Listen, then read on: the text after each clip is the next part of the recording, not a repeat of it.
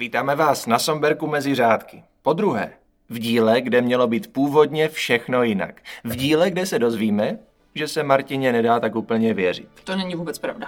Ale je to pravda. Schválně, pustíme si, co jsi mi slíbila na konci prvního dílu, jo? No dobrý, Martino, tak ty domácí jsme už vyspovídali mezi řádky. Koho si pozvem příště? Příště si pozveme někoho zvenku a z Prahy, aby se to vyvážilo. Máš na někoho číslo? Jo, jo, já zavolám Romanovi. Jo, tak mu zavolej. No počkej, ty ani nevíš jakému. To nevadí, já ti věřím. Aha, vidíš, komu jsi měla zavolat? Romanovi z Bokovky, sama jsi to říkala, vidíš tady někde nějakýho Romana z Bokovky? Já no, tu nevidím no, žádného. počkej, počkej, počkej, počkej. Já jsem mu taky zavolala a všechno bylo domluvené. Jenomže pak se staly všechny tyhle věci s nouzovým stavem a zkrátka vozit teďka Pražáky na Moravu není úplně v pořádku. No dobrý, to chápu, ale proč musíme vozit Pražáky na Moravu, co pak na Moravě nemáme dost lidí, se kterými bychom si mohli popovídat o víně? Oba dva nás napadá jeden a ten samý, co? Jo, myslíš Libor Nazarčuk? Přesně tak. Libor Nazarčuk je moravský someliér, který zná všechna moravská vína tam i zpátky a navíc je na něm skvělé, že je dovede porovnat i s těmi světovými. A přesně to budeme dneska dělat. A taky si budeme povídat o jeho novém projektu Winetuber. Počkej, a kde je ta Dáša? Teď nám slíbila, že tu s náma bude. Ale já jsem samozřejmě tady, jenom jsem šla pro víno, abychom nebyli na suchu.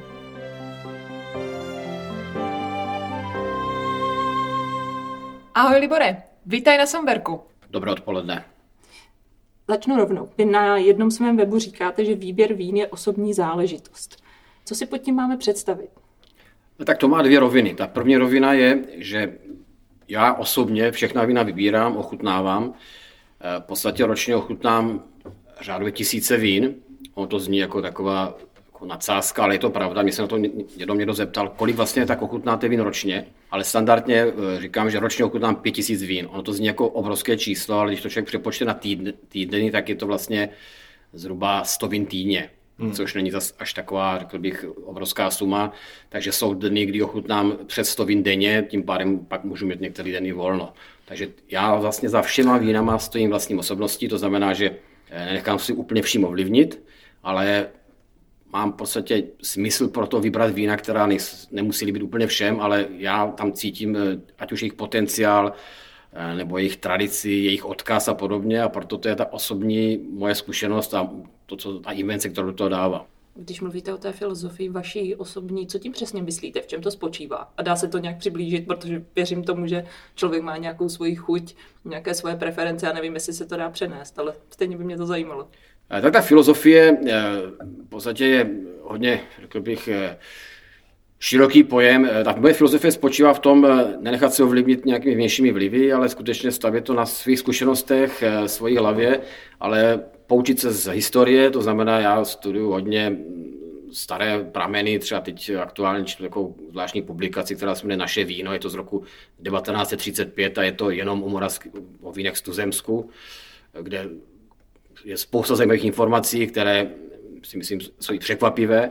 To znamená hledat, ať už prameny historické, hledat ten svůj vlastní kořen, to znamená, já pocházím tady, mám to i v názvu své firmy, Narodil jsem se v hlavním městě Vína ve Valaticích, takže já řekl bych tady ten původ nezapřu.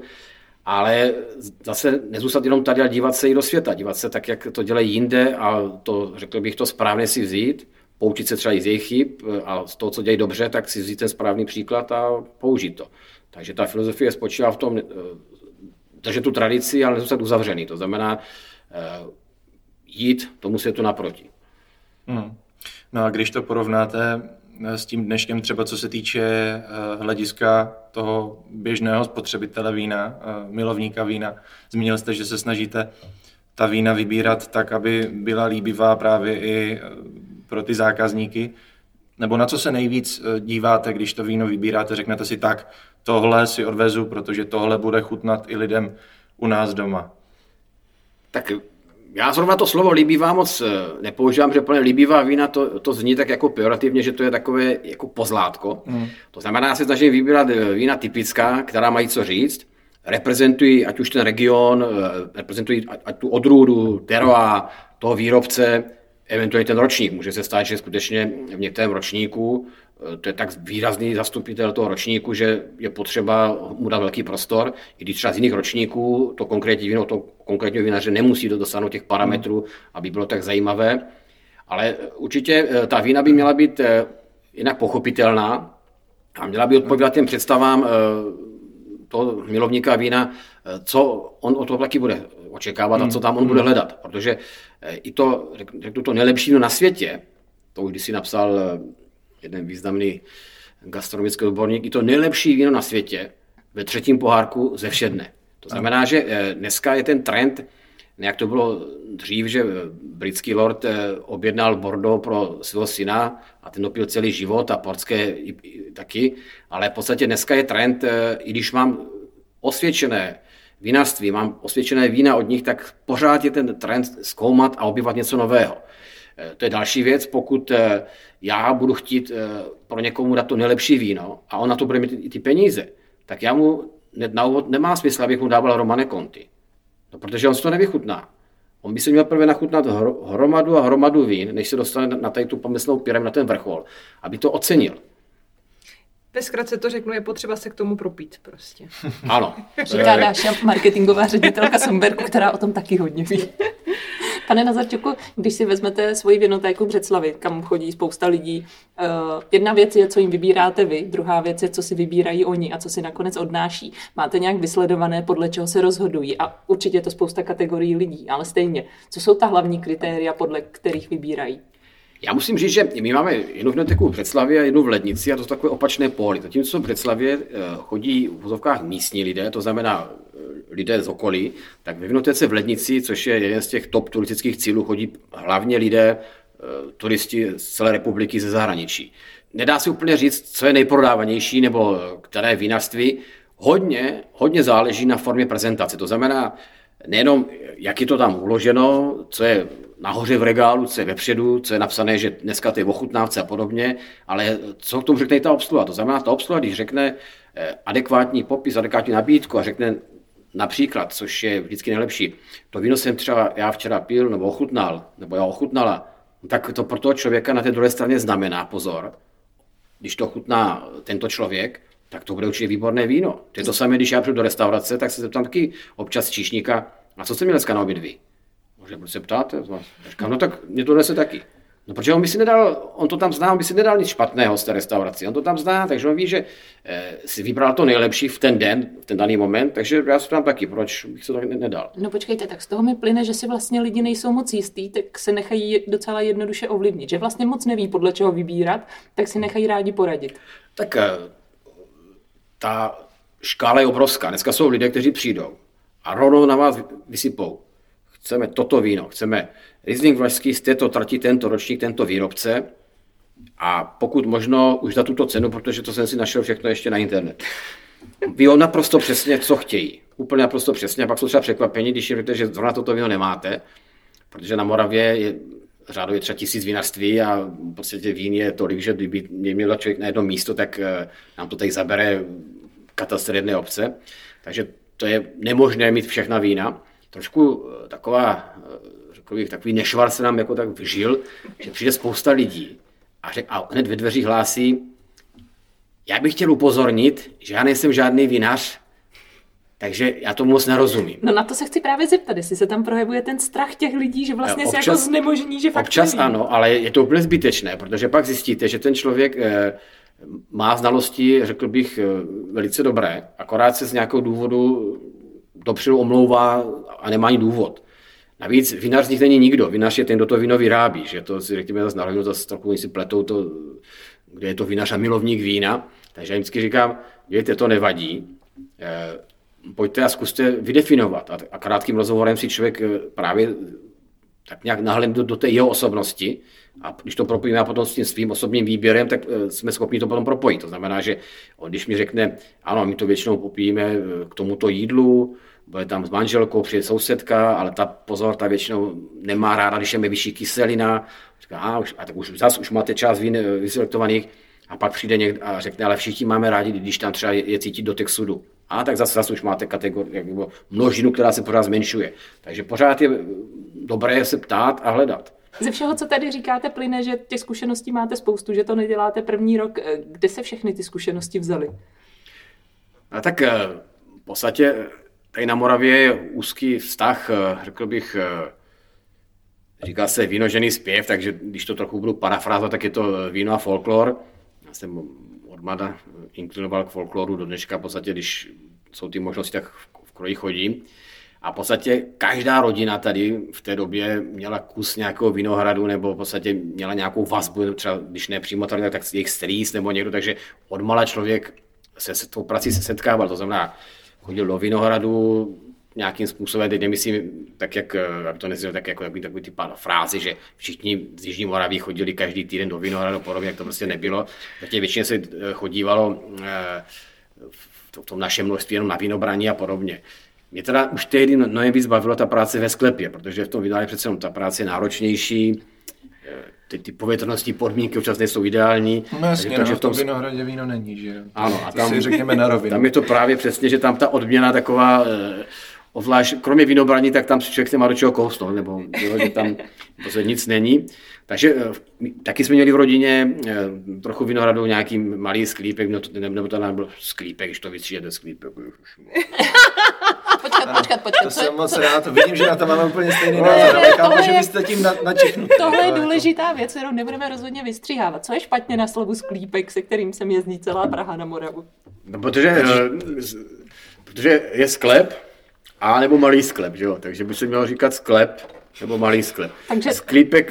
Je zakázané slovo? Uh, tak to zakázané není, ale otázka z, z čích úst, jo, takže jako z, ze svých úst bych ho tam nerad slyšel. Ne? Dobře, takže si z toho všichni vezmeme ponaučení, že pokud přijdeme do obchodu, kde to s vínem opravdu umí, tak nebudeme říkat sklípek. Ano. Tak, já, já už jsem zapomněl, jaká byla otázka vlastně. Jak jste se k tomu celému dostal? A, takže... Protože ne každý, na, na Moravě ano, spousta lidí přičichla k Vinohradu, ale ne každý se tím potom živí a zasvětí tomu celý život, jako se to stalo u vás. No, tam právě, jistě naší generace, tam právě občas to je naopak, že část lidí si to už to mládí tak jako zprotiví, že pak se tomu nechcou věnovat, hmm. naopak. Ale my jsme potom v podstatě vytvořili takový spolek těch přátel folklorních, který se jmenoval Spolek přátel dobrého pití. Takže to nemělo s folklorem už nic společného. Tak jako to, bylo to postavené na základě folkloru, jakože, ale pak se se potkávali tady nedaleko odsud v Němčičkách, jsme se potkávali, do dneška potkáváme. No, že ti do toho skáču, ale to pořád funguje, pokud vím, Ano, tak... to, to pořád, pořád, funguje a třeba člen toho je i Olda Drápal, jsou, ano, ano. sklep se SDP mývá setkání ano, i na náš sklepmistr, který tady mluvil minule. takže se vrátím k, k tomu, takže skutečně my jsme spolek, kde jsme začali tím, že jsme ochutnávali vína, začali jsme pořád třeba výstavu, co chutná mladým, to bylo vždycky zaměřeno na jednu odrůdu, kterou počkat, počkat, počkat, co chutná mladým se teďka dělá úplně jinde ano. a úplně jinak. Ano, ale to navazuje, to mám potvrdit, proto já tam to jsou takový čestný předseda vlastně teď, že že propoju tu starou éru s tou novou érou. A tady vám do toho skočím, tady možná vysvětlíme. Co chutná mladým je totiž soutěž, kterou etabloval spolek mladých vinařů, kteří se jmenuje úplně stejně, jmenuje se Mladí vinaři. Je to relativně mladá záležitost, která má tuším tak pět let ale... No, ani tolik ne. Ani třetí tolik ročník. ne. Já mám, já mám pocit, že byl třetí ročník. Hmm. A musím teda říct, že tehdy už jsme to posunuli dál, že vlastně i v rámci toho ochutnávání, tehdy ještě bylo v podstatě běžné v tom důvodu, že se ochutnávalo těch koštovaček, my jsme to už jeli z těch vyšších skleniček a v podstatě anonymně seděli jsme každý sám u stolu, bylo to na takové eh, papírky, první hodnocení, mám to si jak dneska to bylo výdělně eh, zemědělského družstva Němčičky, to si pamatuju jak dneska. Já zrovna uh, zmíním ještě jednu věc, kterou nezmíním. Já navážu na to, co jste říkal, na ty malé koštovačky. To byla věc, o které my jsme se zbavili tady před začátkem rozhovoru, protože teď se na degustacích um, pije z takových těch hezkých skleniček, uh, takových těch, jak mají být, co si zkrátka představíte pod vinou skleničkou. Ale vy jste degustoval ještě z něčeho úplně jiného a co vypadalo jako panáky. Jak to bylo? Protože z dnešního pohledu je to úplně nepřípustné. Tak eh, já jsem měl tu výhodu, že já jsem začal jezdit na takové ty místní výstavy vín, to se říkali košty, díky tomu, že já jsem vlastně e, u svého tchána, kdy jsem teda do toho pronikl hodně hluboce do vinařství, protože tchán Josef Mráz ze Staré Vriclavy, tak e, v podstatě my jsme vždycky v neděli ráno no, jel, se, se jelo někam do okolí, prostě na nějakou výstavu.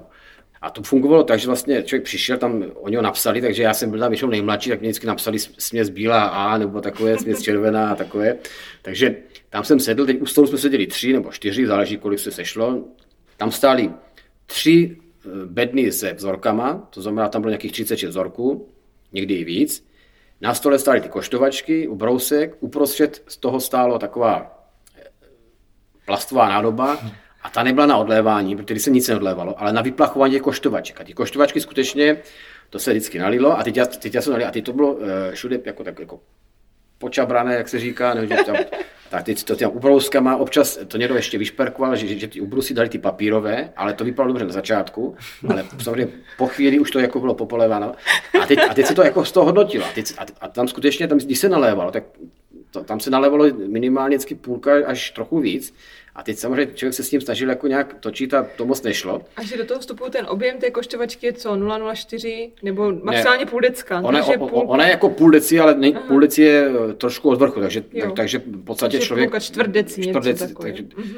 takže, takže, jsme tam v podstatě eh, se to takto probíhalo a tam se teda v zásadě jako neodplývávalo ani neodléval, tam to ne, nebylo kam. Takže to jste měl tvrdou školu. Ale eh, Teda, tak to musím přiznat, že pak tam stával ještě takový ten půl litr na odlévání, že když to víno bylo fakt špatné, tak, tak se ten zbytek odlil. Jo, to se potom odlévalo.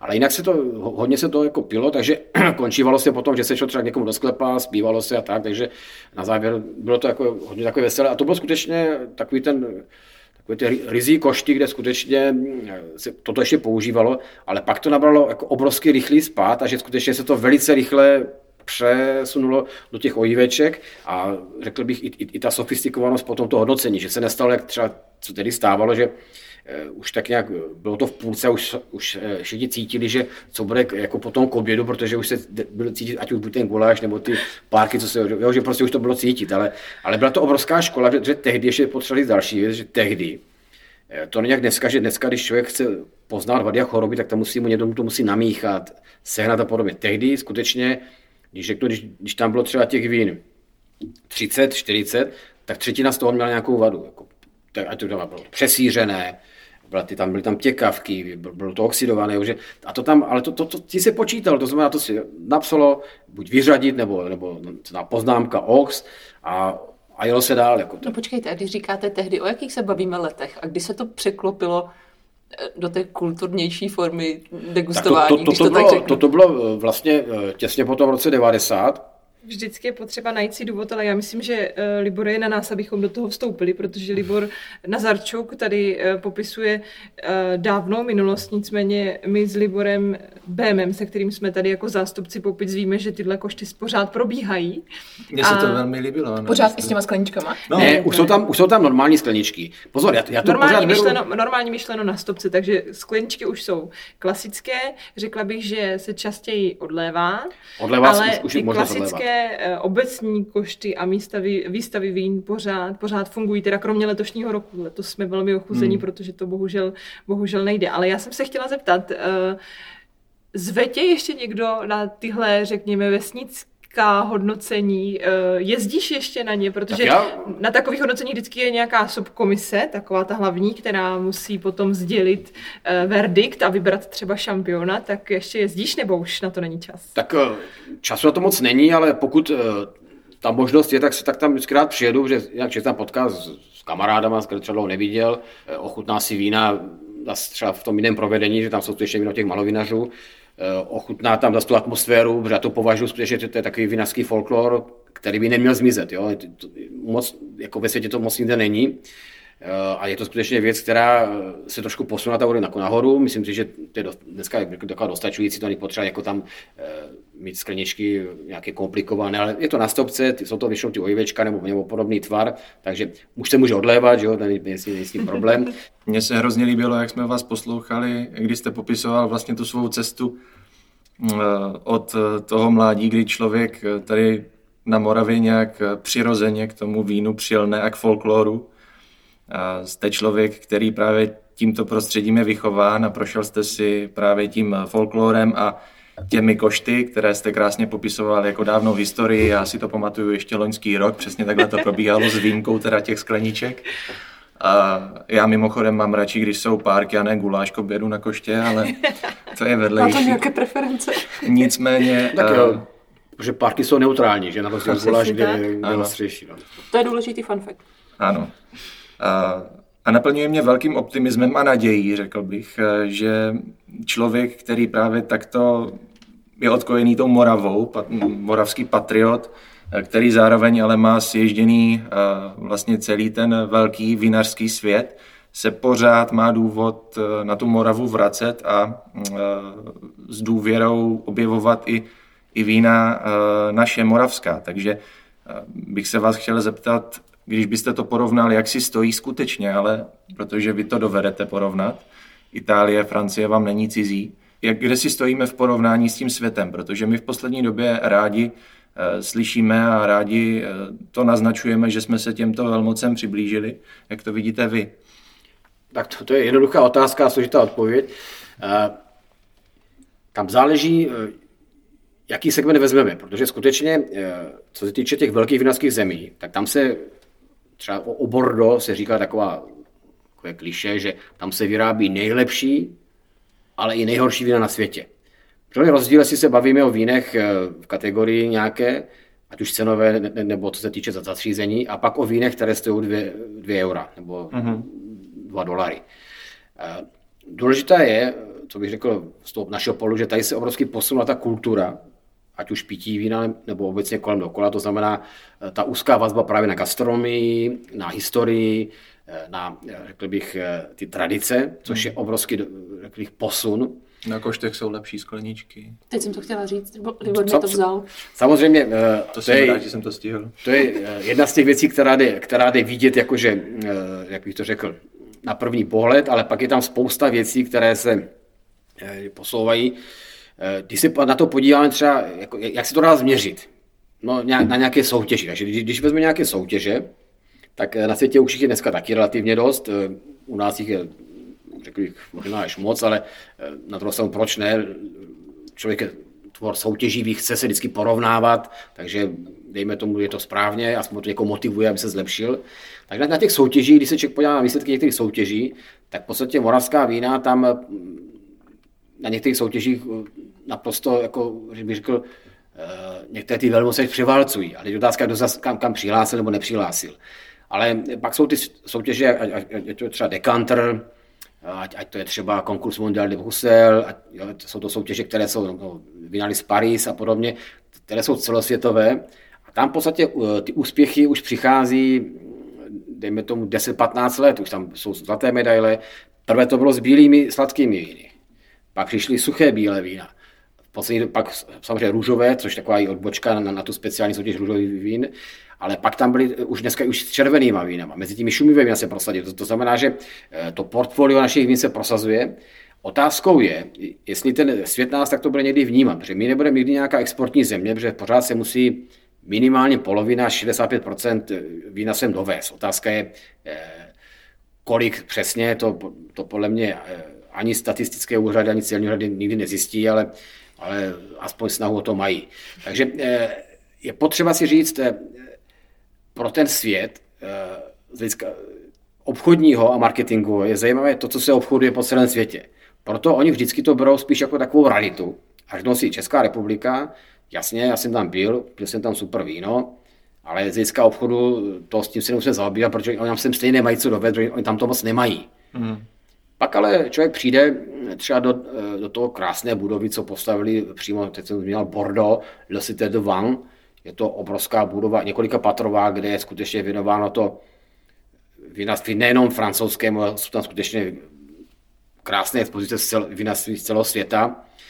Eh, Skutečně asi dneska nejmodernější věc, co vůbec existuje na světě. A pak je tam taková zvláštní, v tom, v tom přízmě taková vinotéka, kde jsou, oni tvrdí, že jsou tam vína ze všech zemí na světě, kde se víno vyrábí.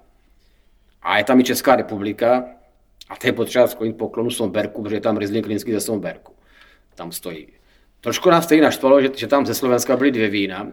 A to potom tak trochu vysvětlovali, že eh, tam Slováci tam měli jedno sladké jako toka a pak jedno normální, takže že to my jako nemáme. My jsme říkali, že to měli jste tam naše třeba slámová vína nebo ledová, abyste viděli ten obrovský potenciál, co tady v tom je.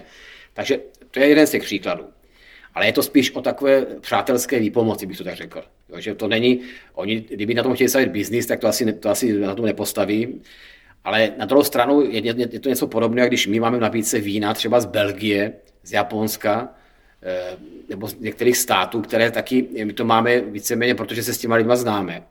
A občas přijde eh, třeba hlavně třeba nějaký vinař, tady náš kamarád tady z Moravy, a řekne, nemáš tu něco, ale úplně takového prostě, takové, ať už eh, jako, jako, jako prostě underground, nebo prostě něco, co nikde se nedá, říkám, tak a mám tady se víno z Belgie, pil jsem víno z Belgie, nepil. To je ono, to, to, to si dám.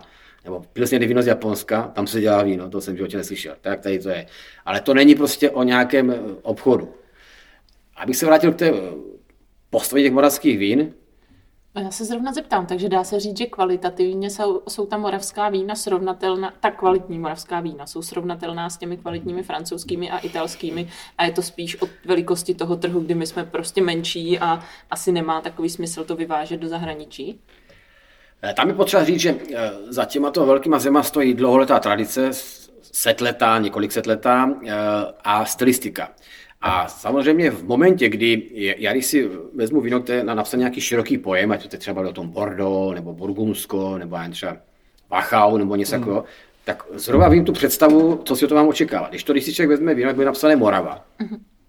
tak v podstatě teď neví. Jako, teď, teď, jako, bude to suché bílé, bude to aromatické bílé, polosladké, polosuché. Takže teď, eh, což bude otázka teď, asi teď to vývoje eh, vín VOC, kam se to posune, aby skutečně se nějak deklarovalo.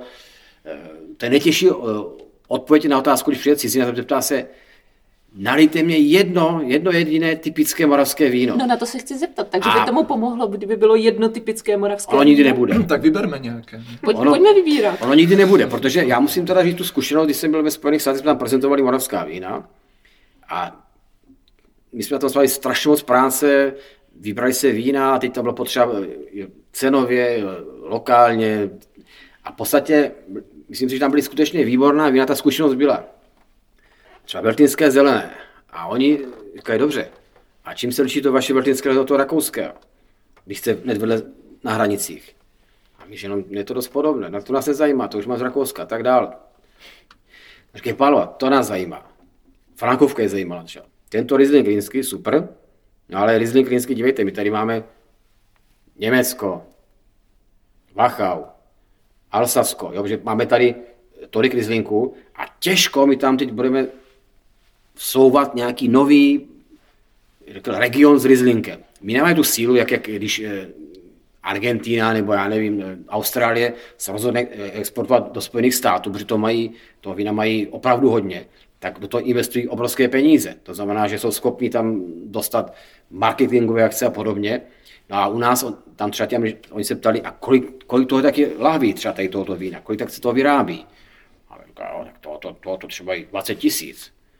Říká, jako 20 tisíc jako na týden byste byli schopni. Že ne, to je jako Protože tam jsou úplně jiné rozměry, jiné čísla. To je komplikovaný systém, to je v těch Spojených státech, tam je to úplně složité taky. Do systému ve Spojených státech se nebudeme pouštět, protože bychom tady byli ještě zítra, mám ten pocit. E, nicméně, Libore, ty povídáš o různých státech, mluvili jsme o Moravě, zmínili jsme Itálii, částečně Francii i teda státy, ale mě zajímá obrovsky jedna věc. Ty jezdíš eh, na aukce do Burgundska a je to věc, která mě obrovsky zajímá. Je to velmi omezená věc, já vím, že si měl nějakou možnost získat nějaké víno z, z Bonu, z v podstatě, Bon? V podstatě aukce Hospice de Bon je vlastně první akce toho roku vinařského vlastně v rámci celého světa. Probíhá to, se nepletu, je to na podzim, je to vlastně ty, to jsou ještě mladá vína a kupují se, eh, ono to je to označuje jako charitativní aukce, a v podstatě to je vínařství, které eh, získalo vinice tím, že třeba eh, někdo umřel, odkázal, odkázal tom hospicu, eh, někdo zase tam byl vylečený historicky, tak to taky odkázal jako odměnu na to, Takže mají spoustu parcel po celém Burgundsku, které v podstatě jsou až od kategorie Grand Cru po základní. A vždycky nachystají určité množství vína, to znamená tam dneska v Rokovci tam hlavní vinařka je žena, je to enoložka, myslím už tři roky, a v podstatě ta vína se dají koupit jenom ten den v té aukci. To znamená, že to se nedá nějak koupit. E, proto dřív to bylo ještě komplikované, prodávaly se celé flighty nebo celé loty, To znamená, tam už člověk musel být ekonomicky hodně silný, aby to byl schopný zvládnout. Dneska je schopný, člověk může koupit třeba jeden sud. A i na ten jeden sud, že to, že to nejsou úplně levné věci, se třeba skládají, se domluví třeba tři lidi nebo dva lidi nebo nějaké a v té aukci to jsou schopni koupit, ale podmínka je, že to víno tam zůstane a člověk musí domluveného vinaře, který je přímo odtuď, který to víno v podstatě e, dovinifikuje, dofinalizuje a to víno se potom v podstatě lahuje přímo tam a v podstatě pokud to člověk koupí, tak může na té etiketě být napsané, kdo to koupil. To znamená, takže mě nás to podařilo dvakrát, že jsme tam koupili vždycky samozřejmě s podílem s někým, ty i na charitu, tam se skutečně draží, vždycky tam je nějaká osobnost.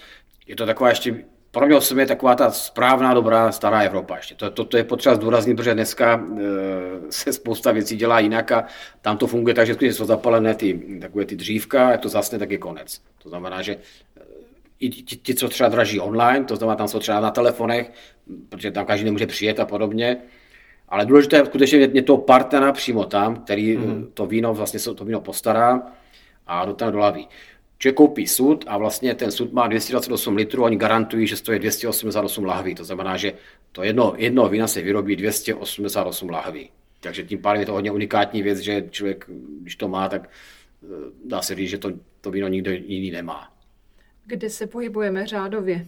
To jsou tisíce, desetitisíce nebo statisíce koruny nebo euro. tak, ta, tak ta vína eh, jsou jak která, ale určitě eh, co se týče korun, tak eh, tam je potřeba říct, že jedna věc je, kolik člověk zaplatí v vozovkách za ten svůj přepočtu za litr. A další věc je, že musí počítat, že zhruba skoro tu samou sumu se ještě vydá na, na to dofinancování a na tu práci toho enologa, eh, který to vlastně to víno dodělá. Dneska běžně, když se člověk podívá na internet, tak eh, se dá koupit nějak, že samozřejmě to, to kupují lidi i potom na prodej, tak se dá koupit nějaký ospic, myslím si, že no, za nějakých, když to řeknu, 1500 korun možná někde, ale spíš jako se pohybujeme určitě dál. Jako. Tam záleží opět, eh, tam jsou vína v kategorii Grand Cru, Premier Cru a pozor, některé vína třeba fakt jenom jeden sud a některé, my koupíme z té stejné vinice, my koupíme jeden sud, eh, ty koupíš druhý sud, on koupí třetí sud, takže jsou to tři sudy, i když každý, ale každý bude jiný. Proč? Protože mi to bude vinifikovat jeden člověk, eh, to bude druhý člověk, tomu třetí člověk. Takže ty vína sice mají jak kdyby stejný úvod, ale každý to potom dofinalizuje nějak tro, trochu jinak. To znamená, že tam je potom potřeba si říct, že eh, skutečně ten každý sud je originál. Jak jsme se na začátku ptali na ten výběr vína, tak by nás zkrátka zajímalo, když eh, k vám přijdou nějací zahraniční hosté nebo vyjedete ven, koho z moravských a českých vinařů byste jim doporučil? Co jsou ti vinaři, ti producenti, které vy sám máte rád, jim to dobře a, a stojí za to. A ano, teď jdeme hrozně na ten let. Libor není pod tlakem teďka vůbec. tak já musím říct, že eh, to je, Nemáme nic domluveného. To je častá otázka. No, a, a já protože samozřejmě, to všechny zajímá. Protože Takže... já si říkám, že tak Sonberg, to je jasný, tak pojďme dál. Ne, ne, ne, ne, ne, ne, ne. Já vždycky to říkám jednu věc. My že Libor on, Nazarčuk ono... bude fungovat i dva týdny po této akci a on nám to teďka všechno řekne. Já vždycky v, té, v tomto případě se vždycky dívám na jednu věc. Eh, Řehoř Volný v nějakém roce 1784 rozdělil moravská vína do tří tříd. Samozřejmě eh, taková ta známá vína. Je potřeba říct, že některé, eh, v té době některé významné vinařské obce nebyly součástí ještě Moravy, takže ty tam nejsou. A v té první třídě jsou vína z obcí Sedlec, Mikulov, Popice, Dolní Dunajovice a Velké Pavlovice. V té druhé potom přichází Rakvice, Přítluky, Velké Bílovice, třeba Zaječí a pak tam mám ty další, to v podstatě to je jedno, ale, ale dá se říct, pak jsou tam věstonice, že v podstatě on už tehdy tak nějak asi že to tak věděl, že v podstatě se dá říct, že ta uh, i dneska, uh, když se člověk na, na tu vinařskou mapu, tak to ať už úspěchově nebo pro mě pocitově to docela dost kopíruje to, co on vybral už tehdy. Jo, že tam skutečně z těch poloh uh, tam lepší byl, tam je horší to. Otázka je, že některé skutečně jsou uřezané, některé ty, ty lokality, které tam skutečně tedy nebyly. Takže člověk eh, těch výrobců má hodně. Co se týče třeba červených vín, tak ono dneska to, on se to ukazuje, že tam, tam ta, tady ta enkláva, Velké Bílovice, Rakvice, dejme tomu Němčičky a podobně, to jsou, to jsou Bořetice, to jsou skutečně lokality, které nabízí, ale to už historicky se tam červené pěstovalo víc než, no, modré na výrobu červeného dřív než v jiných lokalitách. Takže ale, žádná konkrétní jména z vás nedostaneme? Tak konkrétní jména, já si myslím, že to by nebylo ani korektní, protože když to řeknu takto, eh, konkrétní jména, eh, já mám napsané naprosto jednoznačně, a to když přijete do vinotéky, tak tam to je napsané. Je tam asi 60 a, a to, to člověk si prostě vybere z toho, že, že, že skutečně eh, jako konkrétní jména, protože já, kdybych ty tady řekl třeba tři, tak zapomenu na další dva, hmm a těch dalších a pět mě bude nadávat a, a, a těch dalších deset eh, řekne já jsem to. to říkala od začátku, že tě do toho nemůžeme nutit. Ne, tak počkat, já to zkusím ještě jinak. Kdybyste měli říct, kolik je takových fakt jako top producentů číslem? Kolik je v Česku top vinařů, firem? Tak to je potřeba si říct jednu věc, že eh, jedna věc je eh, mít víno dobré jeden rok, pak dva, dva roky, dlouhodobě. pět let, deset let a je potřeba se na to podívat tak, že ně, některé vinařství dneska ještě třeba mají historii mají pět let, to znamená, že to je ještě pořád krátká doba. Uh-huh. A i deset let je krátká doba, protože no, zvlášť teď, teď mm, ať už to počasí nebo ty klimatické podmínky se různě mění a proto eh, se člověk opírá o nějaké údaje, tak když by to člověk přehnal, tak eh, bych řekl jasně, měl by to aspoň 50 let a tím se dostane do toho, že bychom si vybírali ze, ze čtyř firm, že jo, z pěti, že jo, takže to úplně není správně. Ale eh, já si myslím, že dneska jsou schopní sestavit degustaci tak, jak to dělám já. To znamená, že eh, bych si vybral eh, ty top skutečně vinařské podniky a já dělám to, že vždycky, když dělám degustaci, tak jestli tam je těch vzorků 5, 7, 9, 10, maximálně třeba 15, tak vždycky to je jedno vino jedno vinaře. Takže myslím si, že jsou schopni postavit těch 15 vzorkou degustací a myslím, že těch 15 firm se tady dá jako najít. Pro počátek je ve, Vinohradě, ve Vinici. Tam je základ všeho. A bude zvláštní se podívat na nějakou eh, řekl vinici, která je na první pohled taková eh, tuctová, no ale může být uh, něco skrývat, ale proto je věc, která se dneska už zdůrazně čím dál víc, to podloží, jo, historie toho místa a podobně. To je vždycky potřeba zohlednit. Já k tomu uh, musím do toho vstoupit a doplnit ještě to, že uh, pro každého toho milovníka vína je ještě potom zásadní, kdo mu o tom víně povídá. Všechny možné akce a chod těch jednotlivých firm ovlivňuje současná koronavirová pandemie, která má na celý ten biznis ohromný vliv. Uh, vinaři vymýšlí spoustu různých akcí a aktivit. Vy jste začal s tím, že jste natáčel, začal natáčet, no natáčet, já jsem chtěla říct natáčet videa, ale tak to úplně není. Vy děláte uh, degustace přes YouTube a máte projekt, který se jmenuje WineTuber. Uh, jak na to došlo? Byl to koronavirový nápad, anebo už to bylo dávno předtím a tahle doba tomu jenom nahrála? Tak ono, tam došlo takovou spojení, protože ono to není přímo přes YouTube, eh, protože já se říkám, když to bude vysílat, tak jak se to dělá všichni, to znamená pustím živé vysílání na YouTube nebo pustím živé vysílání třeba přes eh, Facebook, tak to je takové, jo, já vysílám, ale ta zpětná vazba je hodně komplikovaná v tom, že se musí něco psát a teď ty, ty, ty lidi, já budu něco o tom mluvit a teď oni, oni řeknou si, no dobře, je pravda, já to víno nemám. Takže my jsme měli ten koncept, že v podstatě já jsem vybral vína, teď jsme to dali eh, ve známost, ty vína si lidi objednali, my jsme rozeslali, a v určitou dobu se přes eh, tady ten konferenční hovor se vlastně spojili, takže všichni měli stejná vína ve stejný den a já jsem v podstatě o tom mluvil s tím, že oni, oni se měli, no, tají. To má, takže vlastně my spolu mluvíme, my, my spolu si ukazujeme různé věci, kdo si třeba nachystal za jídlo k tomu, mm-hmm. uh, ukazujeme si tam spoustu různých věcí. Kdo jako má skleničku třeba. Má jako skleničku, já třeba říkám, která by se hodila víc, která míň. Třeba teď v tom posledním uh, díle jsme, jsem ukazoval, jak se otevírá třeba v sektu, aby, aby to nespůsobilo nějaké problémy, protože u těch, obzvlášť u těch počítačů, tak se říkal, hlavně schovat to podygelit, aby to se nestalo.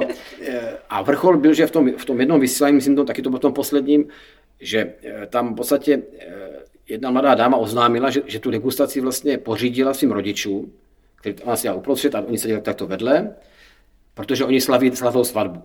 Takže vlastně přímo my jsme online poslali za tou svatbu a jelikož tam část, část těch připojených byli Moraváci, tak okamžitě začali zpívat živio, ale bylo to naprosto jako uh, tam se ukázal ten rozměr toho, když je to vlastně zpětná interaktivní ta, ta vazba. Že vlastně e, to bylo skutečně, jak kdyby jsme seděli někde v tom sklepě, nebo prostě na, na, na té degustaci. Že skutečně jsme byli přímo u sebe. Tam to funguje takovým tím klasickým eh, stylem, silnější. Eh, no to.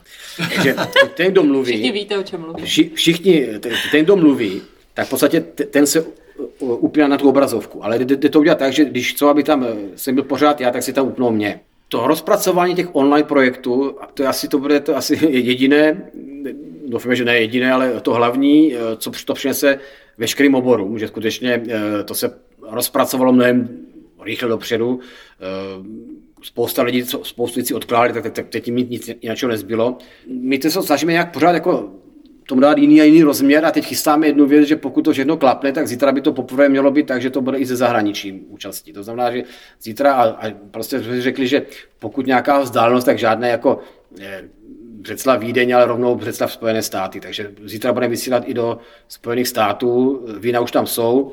A s tím, že my ten projekt eh, nechceme úplně ukončit, i když teď, teď se to jako rozvolní, eh, protože nám část těch lidí, co tam dneska účastní, řekli, my bychom stejně, i kdyby to bylo in natura, to znamená, když ta degustace bude, že ten vinař přijede na, na to vinotéku, nebo ty to budeš dělat u vás ve vinotéce, my tam stejně z Hradce Králové nebo z Prahy, tam prostě nepůjdeme na otočku kvůli tomu. Mm-hmm.